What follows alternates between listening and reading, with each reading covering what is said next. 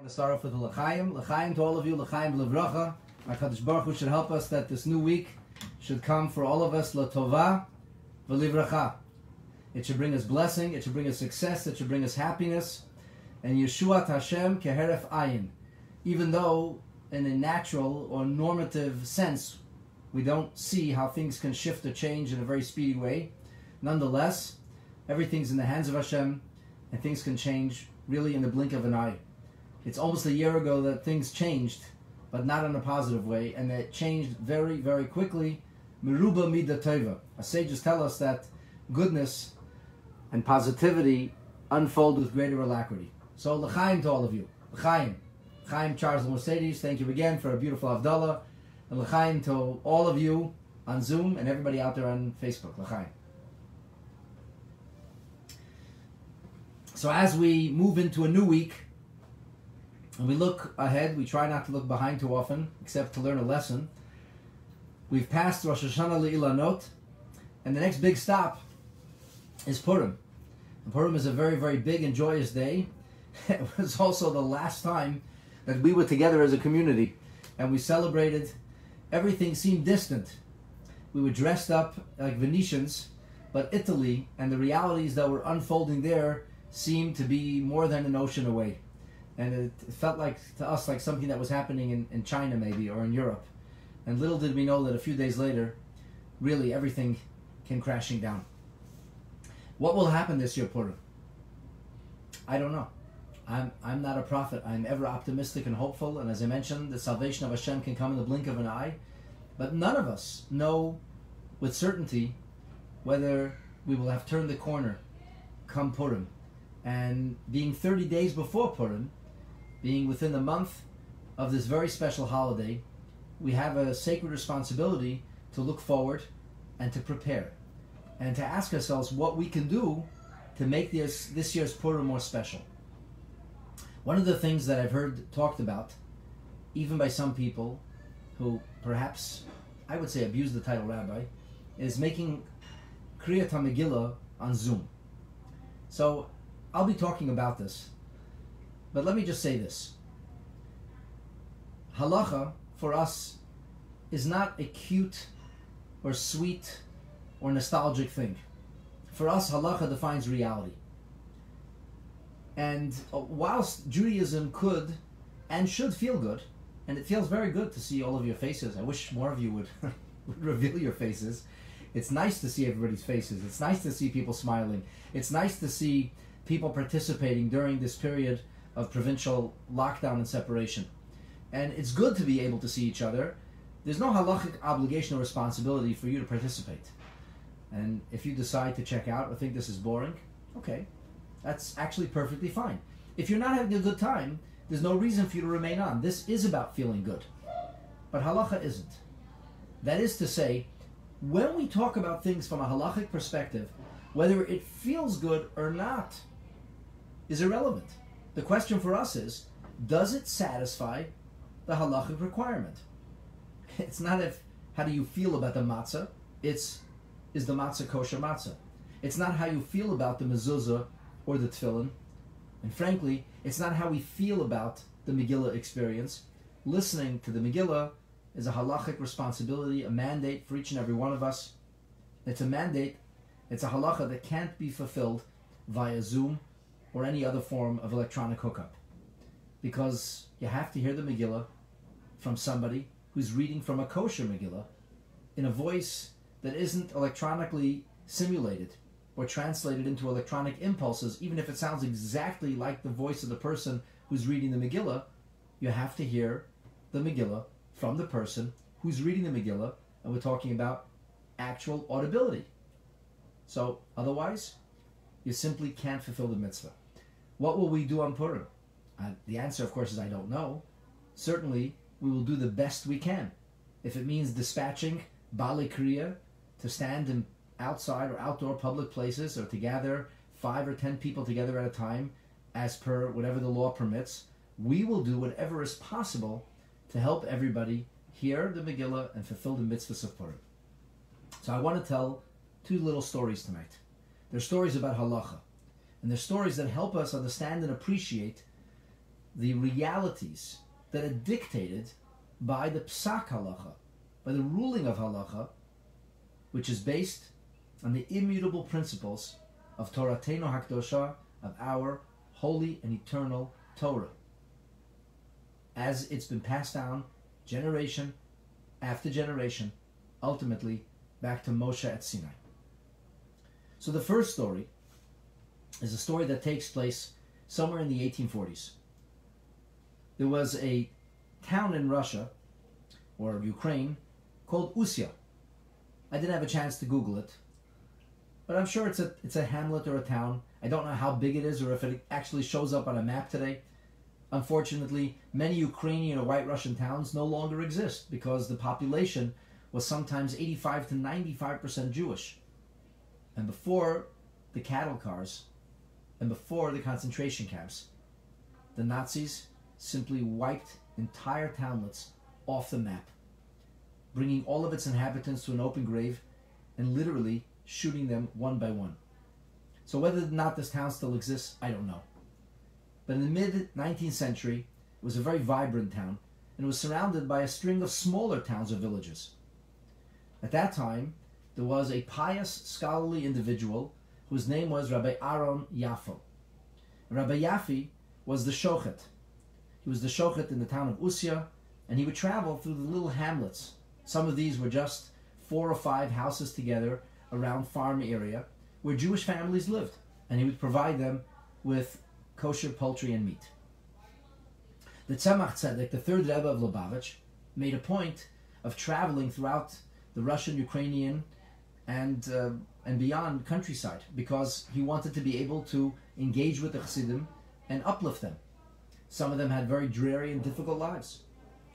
And so the word comes that the Rebbe himself is going to be coming to this town called Usya. The, the, the Rebbe had to eat.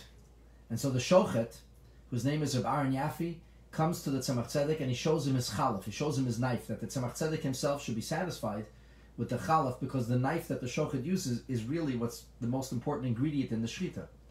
The Tzemach Tzedek himself carefully looked over the knife and he was satisfied. And the shochet went to slaughter a number of chickens and he prepared poultry so that the Tzemach Tzedek would have what to eat during his tenure in this town. And people came from all around. People came to see the Rebbe. And he was set up in one of the, the, the townspeople's homes. And there the Tzemach Tzedek saw hundreds, maybe even thousands of people over the course of a, what seemed to be a week or two.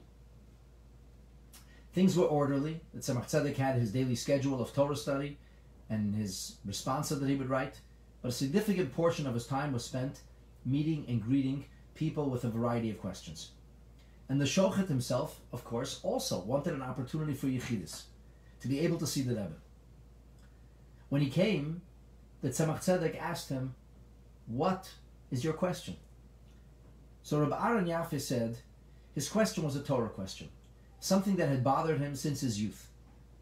He said there are things in halacha which became accepted, some of them in the 15th century, some in the 16th century, some in the 17th century. For example, it could be with regard to shchita, but there are many other things, different details of halacha, what we would call in halachic jargon chumras, certain stringencies that became accepted across the Jewish world. And in today's day and age, to do something in a manner that wouldn't be in keeping with these chumras would, for example, in the laws of shchita, be considered not kosher.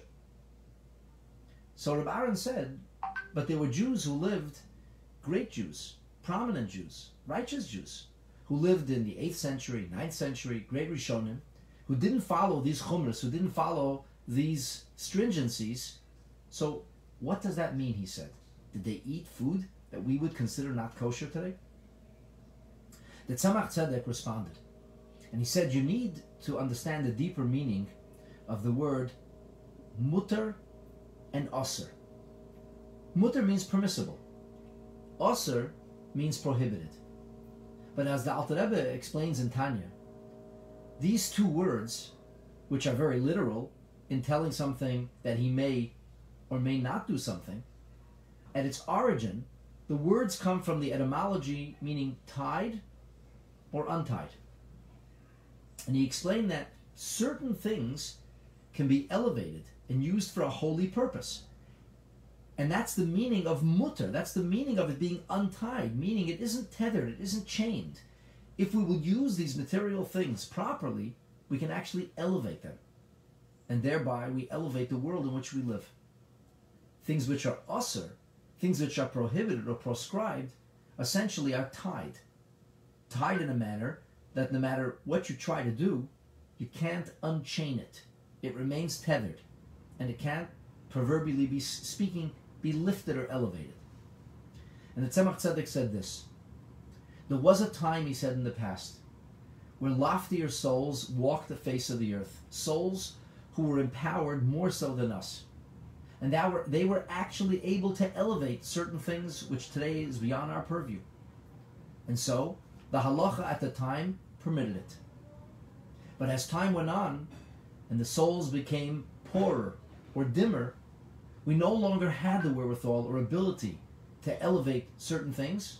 And that, said the Tzemach Tzedek, is why these stringencies were introduced. That's the deeper meaning of the notion of modern day chumras that once it becomes accepted by Klal Yisrael, it actually would be proscribed or prohibited, meaning tied or tethered. And so in today's day and age, we wouldn't be able to elevate or lift it. Today, instead of us elevating that, it would in turn chain, shackle, and limit us. So that's one little story that helps us understand the deeper meaning or the spiritual motif of halacha, what's permissible and what isn't. It's not just a technicality, it actually translates into the spiritual pursuit of being closer to Hashem in a very real, almost tangible, certainly understandable way. And the second story that I wanted to share with you is also a story of the Tzemach Tzedek. This is a, a fascinating story about the Torah not being in the heavens. It's a famous discussion, a narrative in the Gemara, in which the sages were having a dispute about the permissibility of a certain item with regards to ritual purity or impurity. And one sage, whose name was Rabbi Eliezer, he vociferously and very, very strongly disagreed with the Chachamim, with the vast majority of sages. And he maintained that even in the Yeshiva Shomaila, even in heaven, they understood the halacha to be his way. He was a person who had prowess that is beyond the purview of our imagination or our orbit of experience. And he was able to demonstrate a number of details, things, phenomena that we can't possibly imagine to control. And he did this to indicate that he was right. And the Chachamim said, it's very impressive. You're a great tzaddik, but it's not the halacha. Torah lo b'shamayim. The Torah is not in the heavens. The halacha gets ruled here on earth by people of flesh and blood who have a brain or a mind that's able to grasp and understand things. And they toil to try to understand the halacha with integrity, with sincerity, with holiness and purity, but ultimately in a pragmatic way. And when the halacha is ruled, that becomes reality. So this is the story that illustrates this notion of Torah Lo BaShamayim Hi, and I think will help us appreciate the notion of we need to follow the halacha. The halacha as it's ruled here in this world.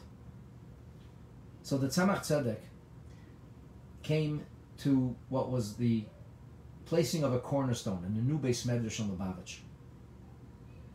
And the many, many people had come together. It was an outdoor event. You know, turning the sod, placing the cornerstone. And long tables were brought. And there would be, it seemed, a farbrengen of sorts, outdoors. The Tzemach Tzedek asked the Hasidim, would you like to hear a teaching of Hasidus, a maamar? Or would you prefer a story? when I asked my children at the table today, before I could continue, they blurted out a story. Well, that's exactly what the Hasidim said. They wanted to hear a story. So the Tzemach Tzedek began to tell the following story about a Yid whose name was Yaakov. This Yaakov was a chassid of the famous Rebbe, Rabbi Yisrael of Ruzhiner, who the Tzemach Tzedek used to refer to as the Heilige Ruzhiner, the Holy Ruzhiner. And the story was that there was a, a Jewish businessman who, I guess, rented an entire area of infrastructure, which included a factory, it included a forest, it included a number of, of, of, of, uh, of inns, and he rented this from what was called then in Russian or Polish the poretz, the local squire or duke, and he would pay him whatever it was for the year, and then he would sublet the details out. The inn, the mill, the factory, the field, and in this way he would be able to turn a profit. The Duke didn't want to deal with the details, and he was essentially kind of like a, what you would call subletting the various details, the various parts of the infrastructure, so that he could make a living. This Yaakov was a hapless fellow, and he rented a small inn. But somehow, he could never make a profit. He really had what they call no mazel. The landlord, a fellow Jew with the same name Yaakov, came to him and said, You have to pay up. He said, I don't have the money yet. And he was delaying him week after week after week. And finally he said, If you're not going to pay up, I'm going to have to evict you. I have bills to pay. I pay the bills when you pay your bills. I can't continue this way. The hapless fellow ran to his Rebbe, Rebbe Saul of Ruzhin, and he said, I'm going to get evicted. Pray for me. Do something. Rebbe Saul of Ruzhin sent for this individual, this landowner, and he said to him, Look, he's a hapless fellow. He's got no mazel. He's trying. Tzedakah is a big mitzvah. Just forgive. Forgive the loan. Forgive the, the, the, the, the debt. And surely Hashem will bless you. It'll work out. He wasn't so quick to do this, but the Bisol Ruzhiner asks, and he asked so sincerely, and he explained the idea of tzedakah, so he relented. And he even said that he would better the terms of the agreement. He forgave the debt, and he said, You pay less, and you have a longer amount of time to pay. The subletter or renter was happy with this agreement, and they parted ways. And here he comes a few months later to collect the lower amount of rent, and the hapless fellow, he's got no mazel. One bad turn after the other, he spent money that didn't bring him back a profit, and he couldn't pay the bills. The landlord was really upset. He said, You know, you played this game last time. I made your conditions better. I gave you more time, less rent, and here you are again, not paying your bills. I'm going to have to serve you with an eviction notice. The chassid again ran to Rabbi Saul of Ruzhin, and he cried that he was being evicted, and it wasn't his fault, and he was trying, and he just seemed to have no mazel. And Rabbi Saul of Ruzhin again sent for the landlord, and again he spoke to him, and again he talked about the mitzvah of tzedakah, and how important it was to help a fellow yid, and he said this person didn't have mazel. He means well. He's trying hard. You have to, you know, sometimes just overlook things. After all, Parnasa comes from Hashem. He was even more reticent this time around, but finally he relented. After all, Rabbi Saul Ruzhin was asking, and fine, he forgave the loan, he lowered the rent, and he said, but this is it. A few months went by, and it was the same story all over again. The landlord said, listen, I saw this movie already. We're not doing this again. We're done. We're done. I'm going to evict you, and I, have to evict you, he said and I have to get somebody who can pay the bills. I'm sorry I have no mazel. It can't be my problem. The chassid ran to Rabbi Saul of Ruzhin and complained again. Rabbi Saul Ruzhin sent messages, but this time the landlord said, Rebbe, with all due respect, I'm in business to make a profit. I also have bills to pay. I have a family to provide for. I can't do this anymore. I'm sorry. I can't. Sadly, this hapless fellow was evicted, and life went on. We don't really know what happened to him, but the Tzemach Tzedek said, this is the story. When this Yaakov, the landlord, eventually passed away, he came before the heavenly tribunal. And as they say, they show you a movie of your life, whatever that means. Detail after detail. He was a fine person, he was a pious individual, he was sensitive, compassionate, loving, he cared for his family, for his community. But at some point, this episode came up. And whilst he got a lot of credit for previously forgiving the debt, here It was painful to see a family with small children being evicted by a fellow Jew. The Bezdin Shomaila, whoever occupies the, the, the bench, as they say, looked at this in a very unfavorable way. The neshama named Yaakov protested. He said, It's not fair. You can't judge me. You are malachim, you're angels. You don't know what life is like in the real world. You've never paid a bill in your life. You don't know what the pressure of running a business is like. You don't know what it's like not to be able to come up to pay your own debts and responsibilities because somebody else defaults on you. I'm sorry, he said. I gave in twice. That's not fair. I shouldn't be judged harshly. If that guy had no mazel, he had no right to pass it on to me. Twice I relented. I can't be faulted for not giving in a third time. The Bezdin Shomaila convened, and they said the man has a point. And so they appointed two neshamas, not malachim, to sit in judgment over this case. Who were the two neshamas? It was the greatest Sephardic rabbi and the greatest Ashkenazic rabbi of a previous century. The Tur, which is the forerunner of the Shulchan Aruch, has two major commentaries on it. The Bet Yosef is on one side of every page, and Rabbi Yoel Sirkish, the rabbi of Krakow, wrote the Bayit Chadash. He's on the other side of every page of the Tur. So they brought the Bayit Chadash and they brought the Bet Yosef, and these neshamas sat in judgment. They too could not favorably view a Jew who had evicted a fellow Jew and thrown a family with children out onto the street. Again, the Neshama Yaakov protested. He said, These are great rabbis. And yes, they were Neshamot. They once did live in the real world. But they left the real world decades, maybe more than 150 years ago. They don't understand. They've long forgotten the details, the travails, the pressures. They don't know what it's like. To them, it's a distant memory. This has to be ruled by sages, by rabbis who are living this, who know what money means, who know what debt means, who know the difficulties of life. The Bach and the Bet and the Bet Yosef conferred, and they said that Tzemach Tzedek continued telling the story. He's right. The Tzemach Tzedek then raised his eyes. He looked at the Chassidim, hundreds of Chassidim that surrounded him, and he said, "Nu, so what do you say?" The Chassidim didn't say anything. The Tzemach Tzedek said, "I say he's right. He couldn't. More could not have been expected. It was unfair to expect him to continue to shoulder that burden, and he should be allowed to proceed to his heavenly reward. It's unfair to judge a person in that kind of situation." And then the Tzemach Tzedek turned around to all the Hasidim, and he said, "And what do you say? Do you believe?" He said in Yiddish, "Er is gerecht." Do you believe he's right?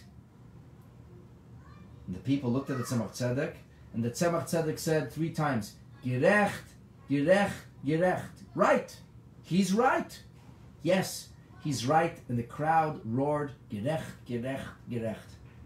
Everybody present understood that Tzemach Tzedek had just paskened a halacha for an neshama in heaven, right here on planet Earth. And this, my dear friends, is the meaning of halacha, and this is the meaning of a halacha paskend. Obviously, ordinary rabbis are not privy to what happens in higher realms, and they will never have this kind of experience. But having said that, the way the halacha is ruled is real. It makes an actual difference.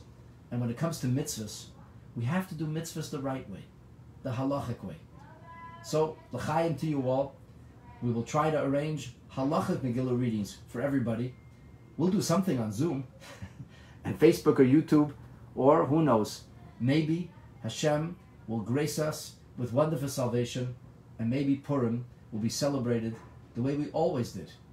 And maybe, just maybe, we'll have the good fortune of welcoming Mashiach before Purim so that we can celebrate a Purim like never before, a Purim in Yerushalayim, in the third Beis Hamikdash, together with Mashiach B'mheira, will be Amenu, Amen. Thanks for joining. L'chaim to you all. L'chaim, Shavua Tov, and Kol Tov.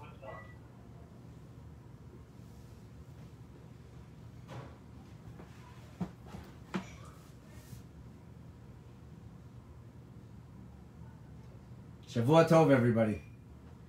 It's great to see you all. I look forward to being in touch. Stay tuned. There'll be a lot of exciting classes this week. Bezrat Hashem. Kol Tov. Kol Tov.